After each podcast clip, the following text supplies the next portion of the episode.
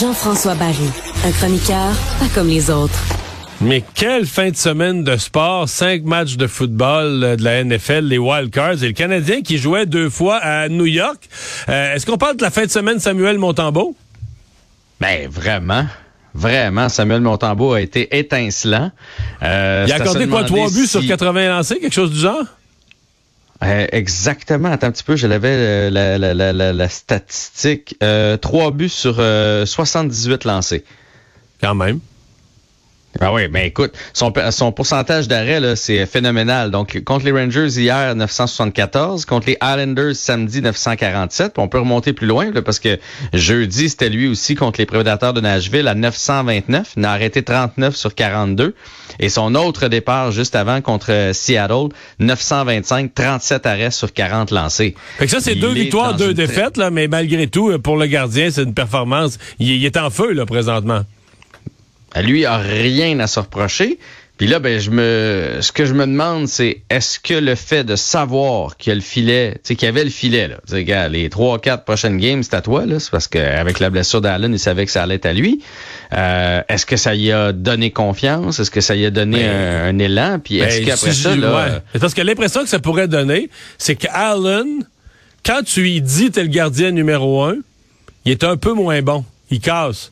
Alors que Montembeau, quand tu lui dis t'es le gardien numéro un, il monte son jeu d'un cran. C'est un petit peu ça l'impression que ça nous donne. Mais moi, j'ai toujours trouvé, puis je t'en ai déjà parlé, au début de l'année, il y avait de bonnes performances, puis on le ramenait une fois aux dix jours. C'était trois départs pour Allen, un départ pour Montembeau. Fait que les, les games, des fois, les semaines qui avaient trois matchs seulement, il, il était pas là de la semaine. Je trouve que c'est difficile pour un gardien d'avoir, du rythme. Puis je trouvais pas qu'il y avait des, des performances qui justifiaient ça. on avait décidé qu'on y allait avec Allen, puis c'est bien correct. Mais Allen n'a jamais été capable de prendre une grande charge de travail. Puis à un moment donné, mais il est revenu le Allen qu'on connaît. Il a commencé à décliner. Les blessures sont arrivées. Euh, mais là, moi, je, moi, je, je souhaite que le jour où Allen revient, faut que ça soit minimum 50-50. Et pourquoi pas aller voir ce que Montembeau a dans le, dans ventre comme numéro un? Je pense pas que ça peut être un gardien numéro un pour une équipe qui aspire à la, Coupe Stanley.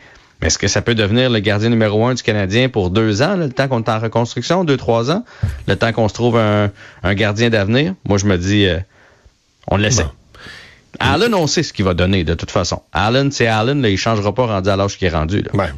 Euh, et euh, ben Caulfield, qui, si tu fais une règle de toi, a mis 25 buts à mi-saison, euh, ça fait combien? C'est une 26, saison... Là. là mais 26, mais là, on a dépassé la mi-saison.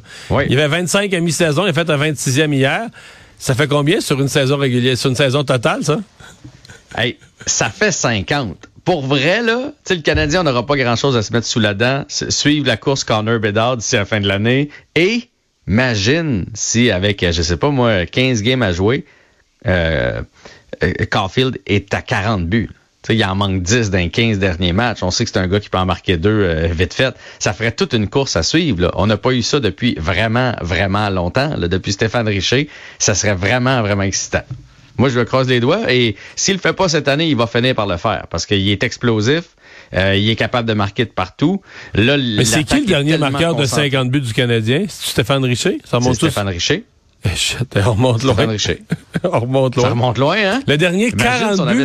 le dernier 40 buts, c'est Kovalev, dans Fous, euh, on remonte loin aussi, là. Il fait longtemps que le Canadien n'a pas eu un joueur dans le dans les hauts. Je sais que Pacioretty, là, c'est pas rendu à 40. Il a fait un 38 ou un 39, mais c'est jamais rendu à 40. Ça, je suis sûr de ça. Exact. Ouais. Mais euh, peut-être euh, Kovalev ou euh, Danfous, mais je veux dire, ça fait longtemps. 50 buts, c'est une marque. Puis, tu sais, là, cette année, tout est concentré sur lui. Imagine quand il va avoir un peu d'éléments autour de lui, puis que la défensive adverse va être obligée de regarder à gauche puis à droite, il va en marquer en tabarouette. Fait mm. Il va finir par les faire, c'est 50, mais ça serait bien le fun que ça arrive cette année. Évidemment, ça faut pas qu'il y ait de blessures, puis il faut que Suzuki continue d'être un solide passeur. Mm. Euh, et finalement, tu nous poses une question. Euh, si une équipe était intéressée par Savard, le, celui qui est devenu mais Moi, si je regarde le Canadien, là, à la date limite des transactions, c'est Savard que je veux. Tu sais, un vétéran défenseur qui a tu déjà veux pas gagné la coupe, c'est sûr que c'est lui. Tu veux pas Dadonov? si tu t'en vas, tu te bâtis une équipe pour la Coupe Stanley, tu vas chercher Hoffman, Dadonov, euh, non? Ouais, je vais y penser. mais tu sais, moi, David Savard, je toucherais pas à ça. Je pense que c'est un vraiment un bon vétéran pour euh, les plus jeunes. Il aime jouer le rôle de grand frère. C'est peut-être plate pour lui. Peut-être que lui aimerait ça, là, aller jouer pour une équipe qui pourrait gagner la coupe. Mais je garde Savard et je laisse partir Edmondson. Edmondson a eu des plusieurs blessures au dos en plus de ça. On sait jamais quand est-ce que ça va revenir. Bref, je chipperai Edmondson. Pas que je l'aime pas, mais on, reconstruit puis je garderai Savard. Bon, il nous reste une minute euh, et quelques secondes pour parler de NFL. Euh, de, quoi? De ce soir? De ce soir, de la NFL. Ben, il reste un match parce que les wildcards cette année, c'est six matchs et il en reste un ce soir. Tom Brady contre euh, Dallas, contre les Cowboys de Dallas. Tu sais que les Cowboys ont autant de victoires dans leur histoire en série que Brady en a à lui seul. Ouais. C'est difficile pour moi de déterminer qui j'aime le moins entre les Cowboys et Tom Brady. C'est vrai? Ah, moi, c'est Tom Brady. Moi, j'y vais pour les Cowboys ce soir. Je m'installe devant le téléviseur. Ah, parce que t'es écœuré de Brady?